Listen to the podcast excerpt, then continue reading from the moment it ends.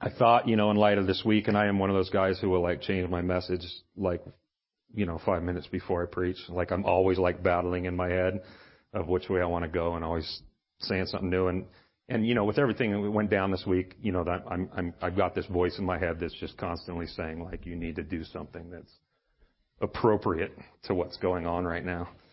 And, um, and then I thought, no, I, I really don't. like, what we need, uh, especially in times like this, in season and out of season, is we need to see our hope. That's what the church is. Is we're a place that has a hope that goes beyond uh, anything that this world can provide. And a dying and lost world needs to hear that too.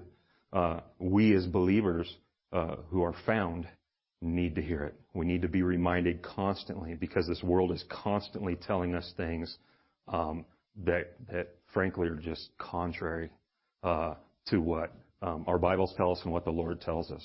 So um, I'm not doing a coronavirus message today. Um, uh, here's here's the here's the numbers, the current numbers on coronavirus. God is com- 100% in control of this entire world. So um, and and that's what we're going to rejoice in today. Um, whether I live or I die by this thing I live. You know what I'm saying? And we who are in Christ know that to be true. We know that to be true. Um, in fact, that is a gain, according to Paul. And, I think we all who know Christ know that to be true too. That, that, that, that what's coming is better than what's here right now. And, and so, um, even though we don't want to see people go through it, it's going to be hard. People are going to suffer loss with people that they love. Um, we know that Jesus is the answer for that, for this entire world. And so, um, it's so cool too. I was thinking about this the way, um, ever since the church started, in fact, even before the church started, even leading up to Christ coming in the flesh, Satan has tried to like sidetrack everything and stop it. You know what I mean? And I, and I feel like this is just another one of those attempts. He knows that he's lost. He knows that his time is short. And this is just another one of those things to try to get the church off of its game. You know what I'm saying? And in some ways, there's probably some churches that have shut down and decided to forego things and, and whatever. That's fine. We all know why we're doing that. Um, but isn't it cool that, that even with technology now, like, like it's even harder for Satan to stop the church. You know what I mean? Like there's a ton of big churches right now in Central Oregon that have shut their doors, that have followed protocol, that are trying to like do the right thing, but they're not stopped and they're not shut up because of things like going over the, the stinking air right now. Um, to, to maybe even more people. You know what I'm saying? And so again, God wins. You know, every time like he's, he, he's a hundred steps ahead of Satan and, um, and, and Satan's just not gonna stop the church. It can't be stopped. And so, um, but having said that, this is cool that we're face to face, able to impart blessing to each other, able to see each other, not touch each other, not kiss each other, hug each other, but we're able to see each other and be like, I'm okay, you're okay, we're in this thing together um, as a result of Christ. And so we're going to look at the gospel today. I, know that's weird. I know that's something we don't usually do, um, but that's what we're going to do. And so we're going to be in Galatians. That's uh, the book that me and Chad have been going through is Galatians. We're in chapter 2.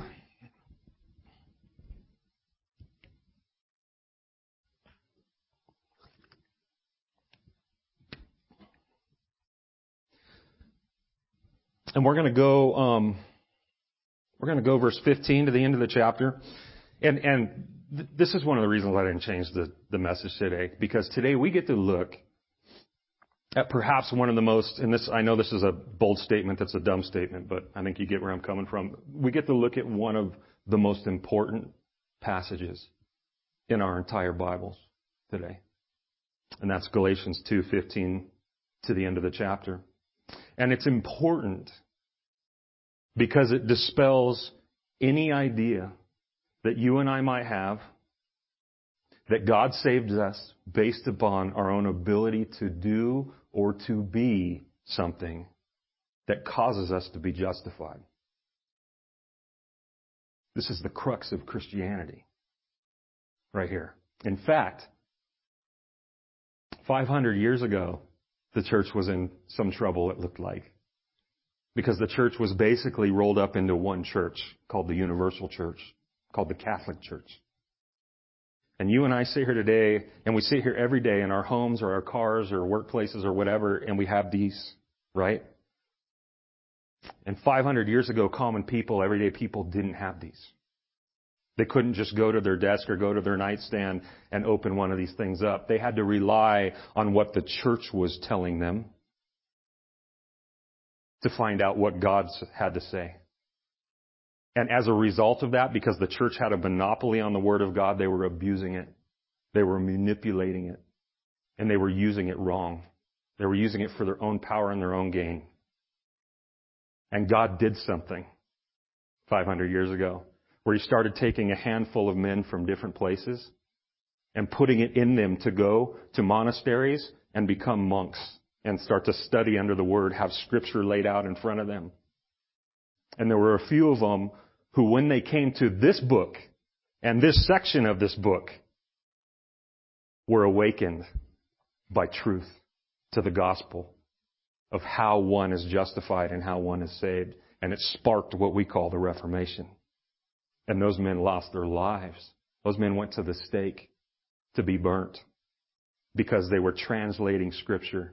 They were, they were, um, they were broadcasting a gospel of justification by faith in Christ alone against the church. And so, like, um, I want you to know that, like, there's some um, special value even in, in, in these, these verses that we're going to look at this morning. So let's go ahead and read this section.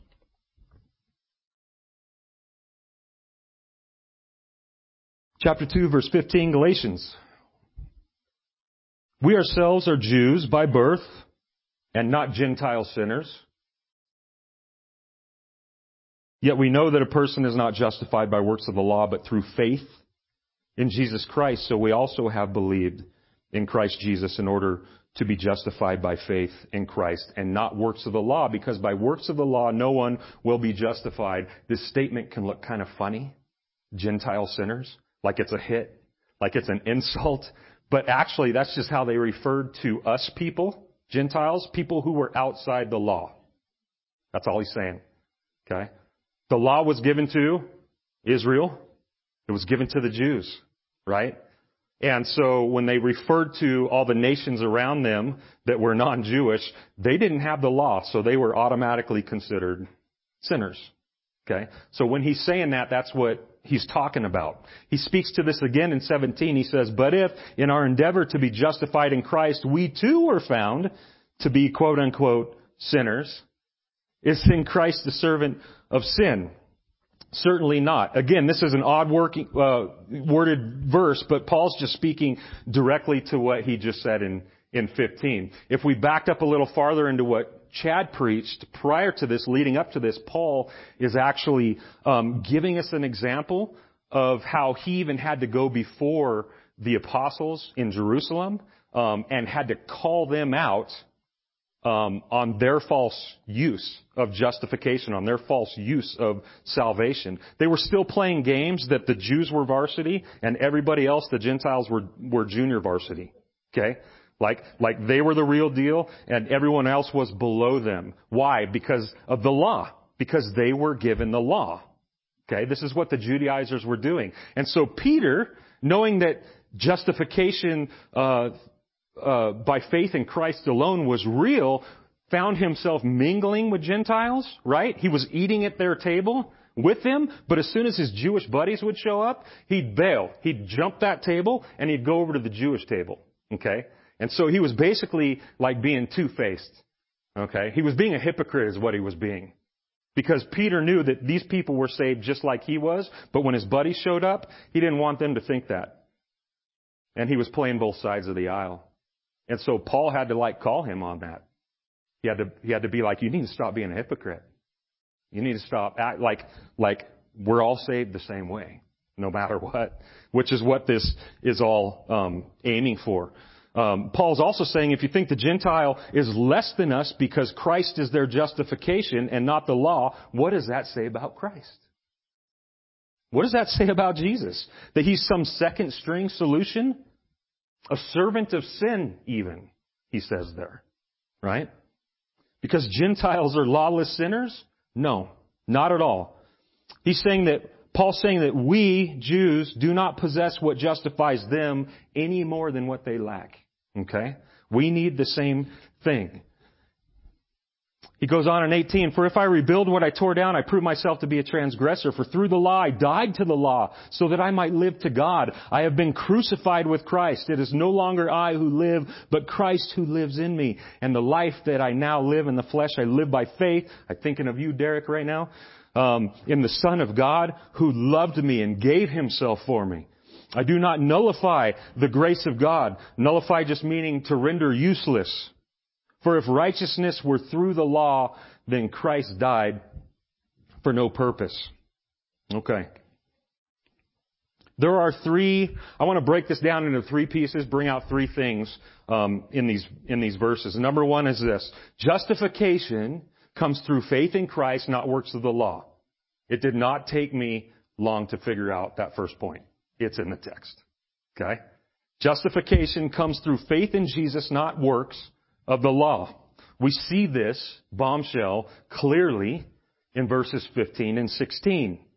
And all that the works of the law means is an attempt to perform what's in the law to be justified. Okay? It's an attempt to follow that which has been prescribed to us through the law. Now, first off, this is the theology portion, really, of Galatians. Okay, we've had kind of like some um, some personal narrative, some narrative of Paul and his background up to this point. This is where he really starts digging into the theology of this letter. This is going to continue. He's going to con- continue to unfold this theology throughout the rest of the letter. And so I don't want to kill it right now. Okay, we're going to step into this. But I do think, starting, that it's good for us to become acquainted or familiar with a few of these things that are going to be main players in this theology. One being the law. Okay? What does Paul mean when he talks about the law? The most common answer that I found is that the law represents the commands of the Old Covenant under Moses as well as the Aaronic priesthood. That's when Aaron was a priest. Beginning with and culminating in the Ten Commandments. I like that. The problem is that what we're really, what he's really battling against here, the work that's being battled against with the Galatians, is circumcision. When was circumcision given? Long before Moses. Genesis chapter 17, it was given to Abraham, you know. So I, I, do believe that we can probably bring everything back to and roll everything up inside of the Ten Commandments. That's that's pretty safe. But um, I believe that really when Paul's talking about the law, it's anything that's commanded by God on, for righteousness, basically. Anything that was commanded by God for righteousness.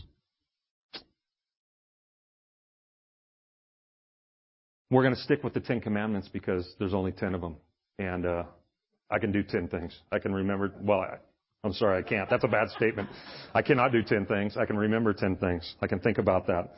Um, what do the Ten Commandments do? They manifest to us what true righteousness looks like and how it is achieved. Do you agree with that statement? The problem is that even though the law identifies righteousness, shows us what's right, what righteousness is, it doesn't provide us with righteousness.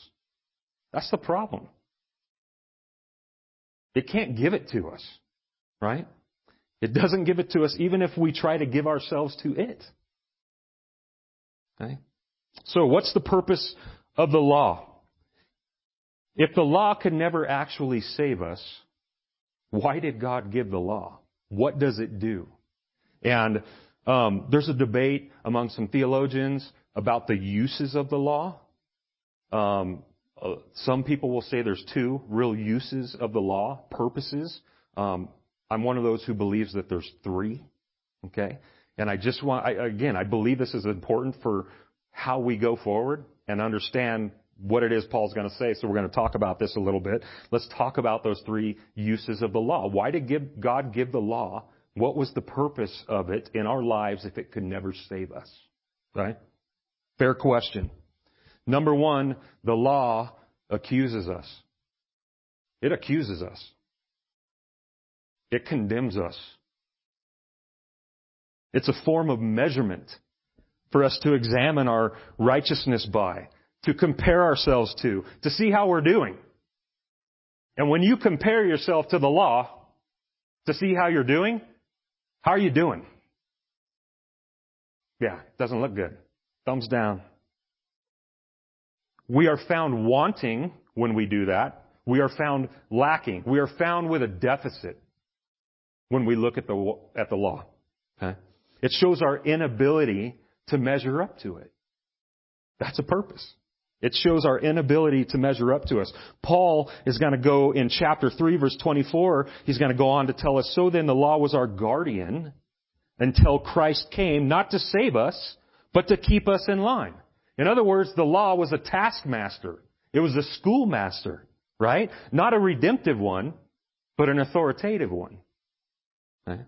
The law is meant to actually crush us and show us our sin. And so it's so weird to me when I look at it sometimes and think, I could do that.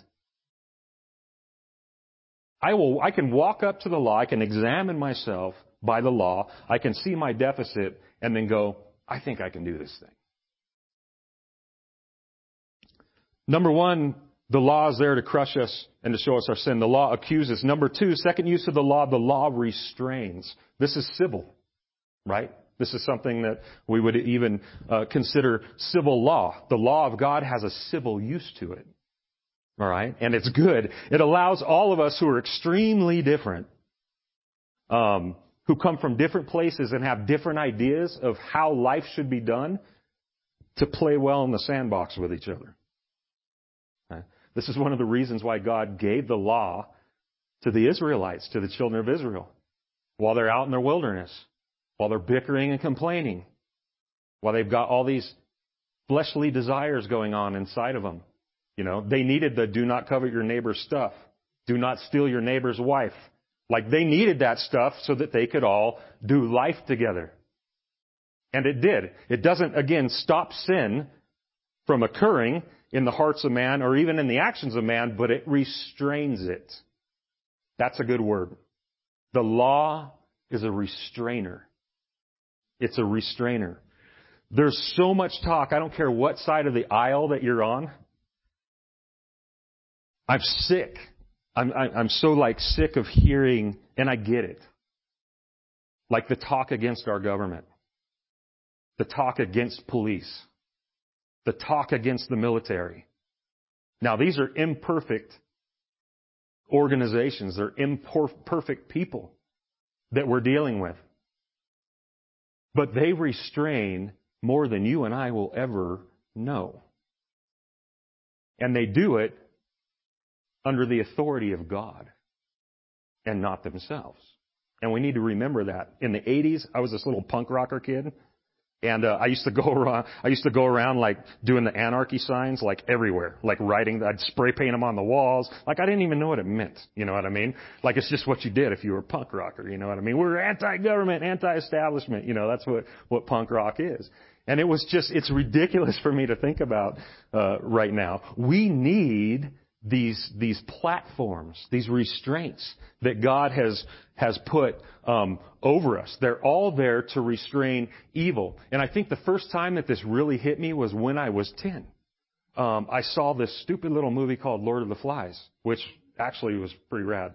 But at the time, it like ruined me, right? And so like HBO had just come out. It was like early 80s. Um, they would run the same movie like all day long for like periods of time, and um, and we weren't allowed to watch HBO. So like me and my brother would get off school, uh, uh, get home from school around 3:30. Mom and Dad went home from work around 5:30. So we had two hours to do things that we weren't supposed to do, and one of them was to get uh, on HBO and, watch stuff that we weren't supposed to watch. And I remember getting on there, and Lord of the Flies was on there. You know what I mean? That movie would get played off. And I remember being like horrified the first time I saw it. And it's not a horror movie. Right? It was this, it was this reality that if all authoritative structures were removed, that things are going to get, re- things would be really bad. That people are really ugly.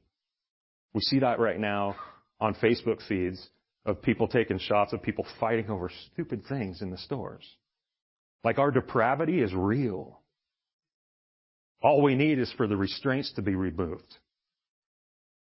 And that was the thing that hit me with that movie is because at the end you see the main character, um, Teddy, I think was his name. And this dude's running for his life from the pig on a stick group. You know what I mean? They're like running after him to kill him.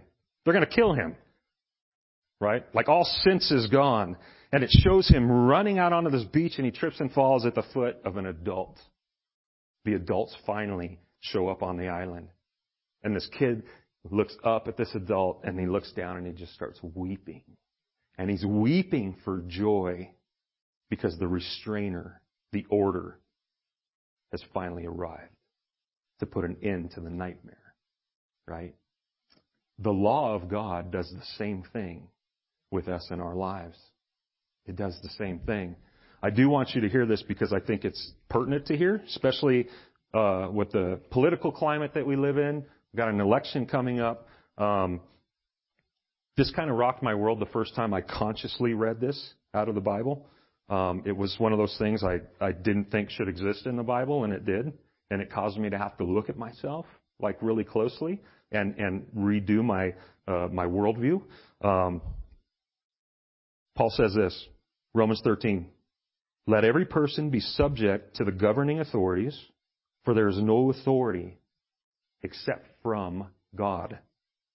And those that exist have been instituted by God. Therefore, whoever resists the authorities resists what God has appointed. And those who resist will incur judgment. For rulers are not a terror to good conduct, but to bad. Then do what is good, and you will receive God's approval. You know what this is saying?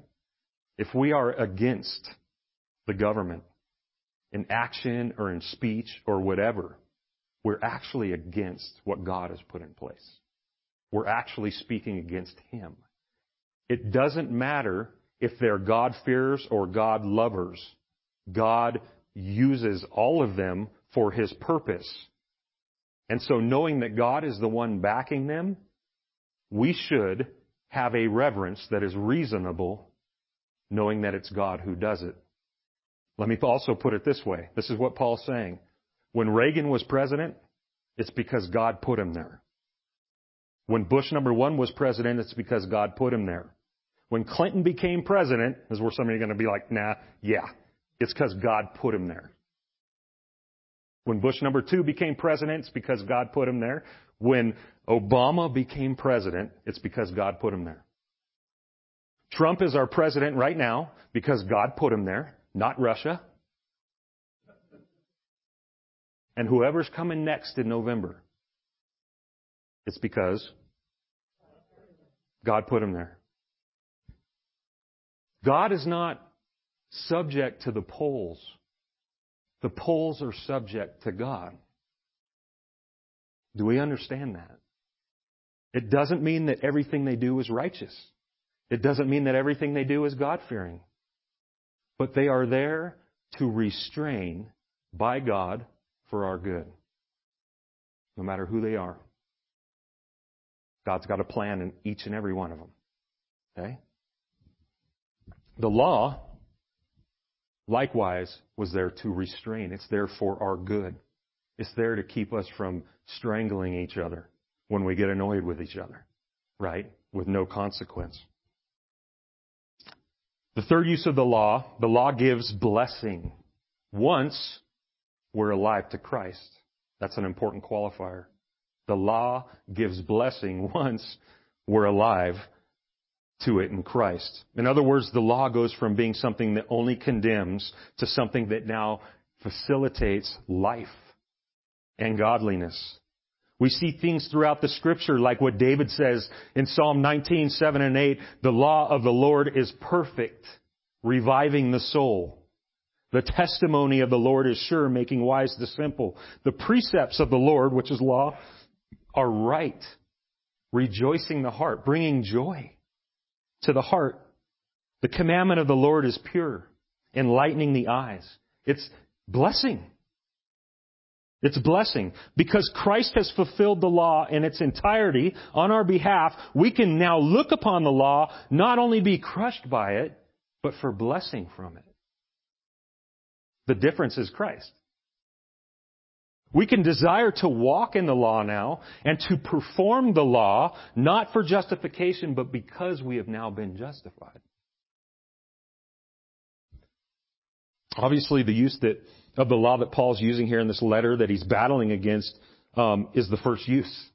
It's this notion that we can be justified by works of the law, and we can't. That's not what the law is intended to do, justify us. Again, the law can show us righteousness, it can reveal righteousness, but it cannot impart righteousness to us.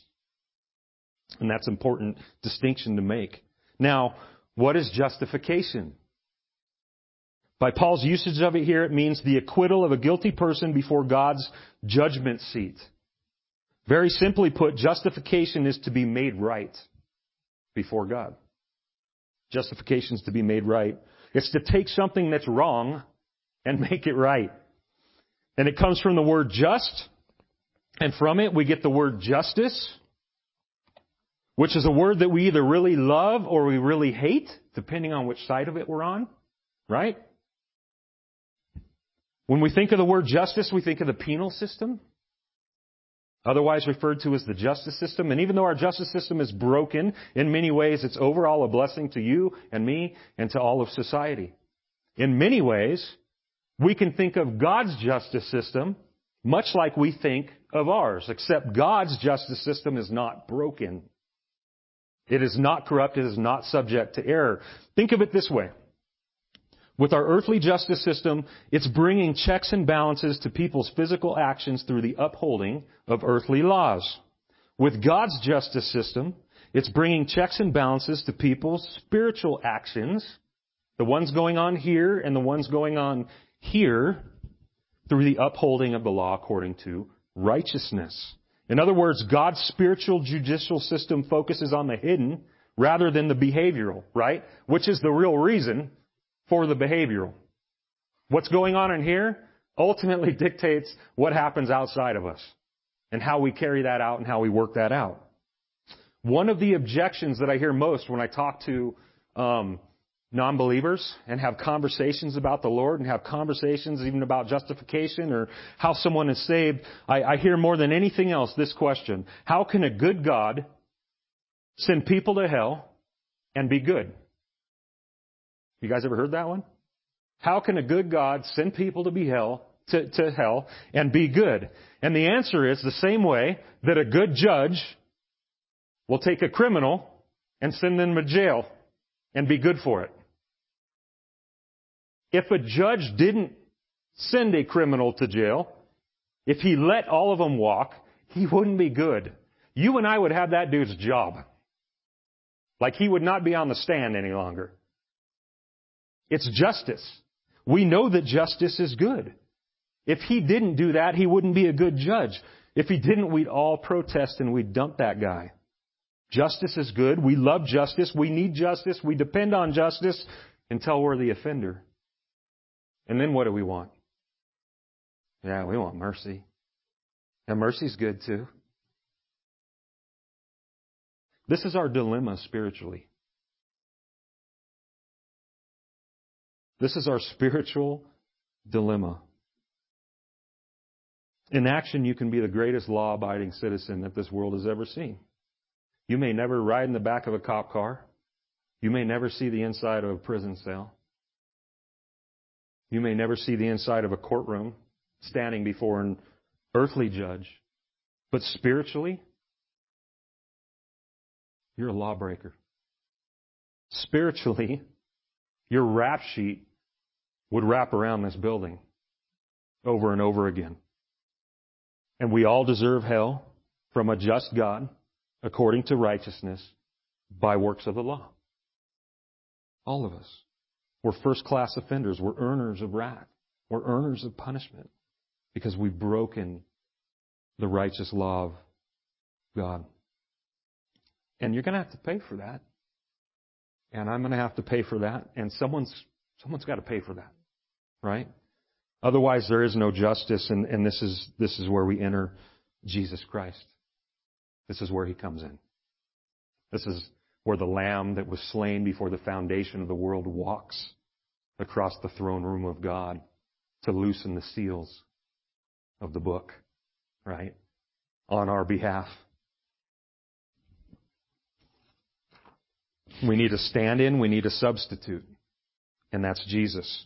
So that God can maintain his justice as well as his loving kindness. Do you see the brilliance in what God has done?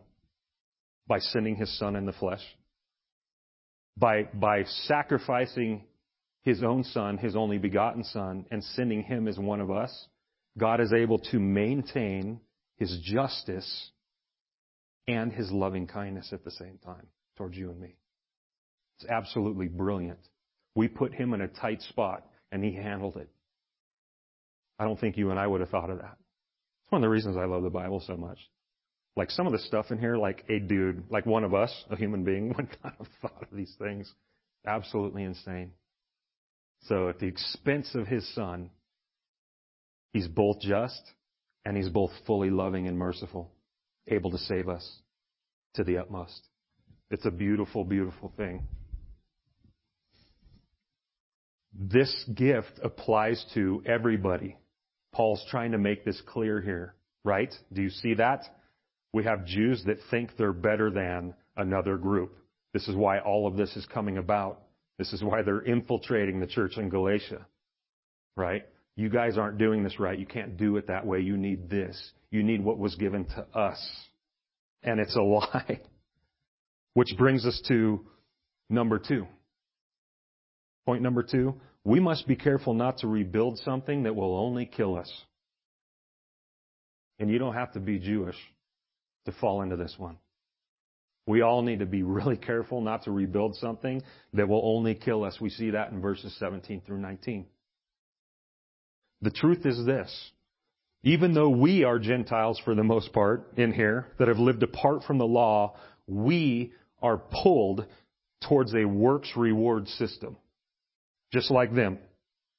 You don't have to be Jewish to battle with the, this tendency, with legalism, with moralism, with do-goodism, right? Legalism in the church is not a Jewish construct, it's a human construct. It's something that we all deal with. And if we're not conscious to it daily, we will fall into it daily. Daily. I've gone through seasons of my Christianity, weeks even sometimes, in a state of works righteousness. Because it's so natural to me. It's so second nature to me that it goes undetected for a while. And the only thing that snaps me out of it is when I realize how miserable I've been in my relationship with Christ. And it's the same answer every time. Vomit never tastes good. Right? Ever. That's what we're doing every time we go back to earning something that cannot be earned. We're going back to something disgusting. We're going back to something that wasn't good the moment we left it and walked away from it. Right? It doesn't matter what your construct was. It doesn't matter how you were taught or trained how this thing called Christianity works. As often as we go back to that thing, that works-based system, it pulls us away from Christ and it will fail us every time. It fails us every single time. And it's disgusting every time. And Paul wants to make sure that they know this. He wants to make sure that these guys get this. He wants to make sure that they know that their sinfulness is only proved more true and more extreme if they trade in that which God has provided for their righteousness. Bottom line, to return to a construct other than Christ alone is to essentially deny and reject their only form of possible justification. So number two, we must be careful not to rebuild something that will only kill us, or it'll kill us. Number three, either we're now dead in Christ or Christ shouldn't have died. Verses 20 and 21. Either we're now dead in Christ as a result of justification by faith in Him, or He should not have died. It's either one or the other. Either He accomplished and He sealed our redemption, or we could have accomplished it ourselves, making the cross completely unnecessary. Right? There's a lot of death language here. Verse 19, we have the law killing us. Verse 20, we have this, this crucifixion that we're taking part in with Christ. where we've died to who we were and are resurrected to newness of life. It's, it's these things right here that we see in the Bible, this language that happens over and over again, this death language that accompanies life language, that accompanies life, is why we, we made those shirts come and die. And everybody, when you wear them out in public, look at you and go, what the, you know, like, you guys nuts? Or, yeah, a little bit. Yeah. See, if we want to live, there's got to be a death first. Our Bible teaches this, us, us this over and over again. To come and die, to justification through the law, to justification through works, to the rap sheet of our sin, means to live. It means to be made alive in Christ. If you want to truly live, you got to come and die. Jesus would teach this over and over again. He who finds his life now is going to lose it. He who loses his life now is going to find it. Come and die. Come and die. Come and die to your inability to accomplish that which you cannot. Your own form of righteousness.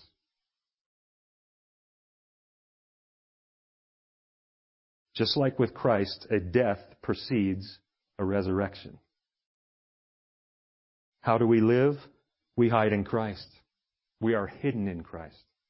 It's funny, the language here looks a little different. It says there in 20, I have been crucified with Christ. It is no longer I who live, but Christ who lives in me. But in reality, what it's saying is that we are now found in Him.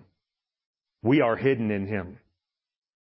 In order to live, we must be hidden in Christ. And if we are not hidden in Christ, we are not hidden within a fulfilled law. Do you understand that? And if we are not hidden within a fulfilled law, we are exposed to the righteous judge of that law. And if we are exposed, we're going to be found out. And we're going to rightly get what's coming to us. But if we are hidden in Christ, the one who's fulfilled the law on our behalf, we will be counted righteous and pardoned. We will be protected. We will be saved. I don't know why, but as I'm thinking of this this week, all I could think about, I had this flashback again. I don't know what the, what it is with the being a the kids' stories. But um, we lived on a cul-de-sac with 12 houses when I was growing up in the suburbs of Los Angeles, a cul-de-sac. So it was kind of a rad street because it was protected. Like all the parents were actually somewhat cool with us going out because we had like this fortress around our street. And out of those 12 houses, there were 30 kids. No, it was crazy. There was always something going on. It was rad. It was like the best childhood ever. There was always something, so there was always a soccer game going on in the street or a baseball game going on the street, or at night the street lamps would come on and we'd do like capture the flag. And, and, and the problem was that like all the older kids, like high school kids and on, would always be on the same team and they would make all the younger kids like elementary school. So like we never won anything. Like we never stood a chance. And somehow they thought that was fun. But we never stood a chance, right? Like it just made them feel really good about themselves. And we played tag this one night. My brother was so fast. He's three years older than me. He was just here this week. It was really cool spending time with him. I don't get to see him that much. Um, anyhow, squirrel. Uh, um, he was so fast.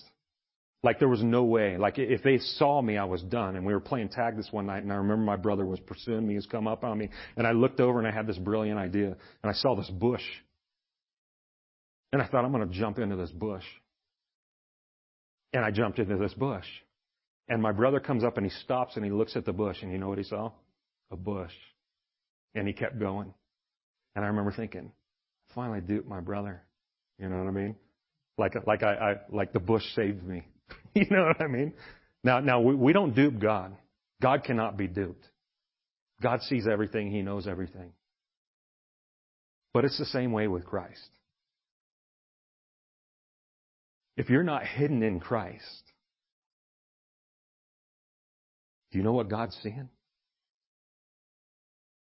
He's seeing everything you don't want him to see. Because you're still stuck in your own form of righteousness and you're carrying around the rap sheet of sin. But if you are hidden in Christ, he will see Christ.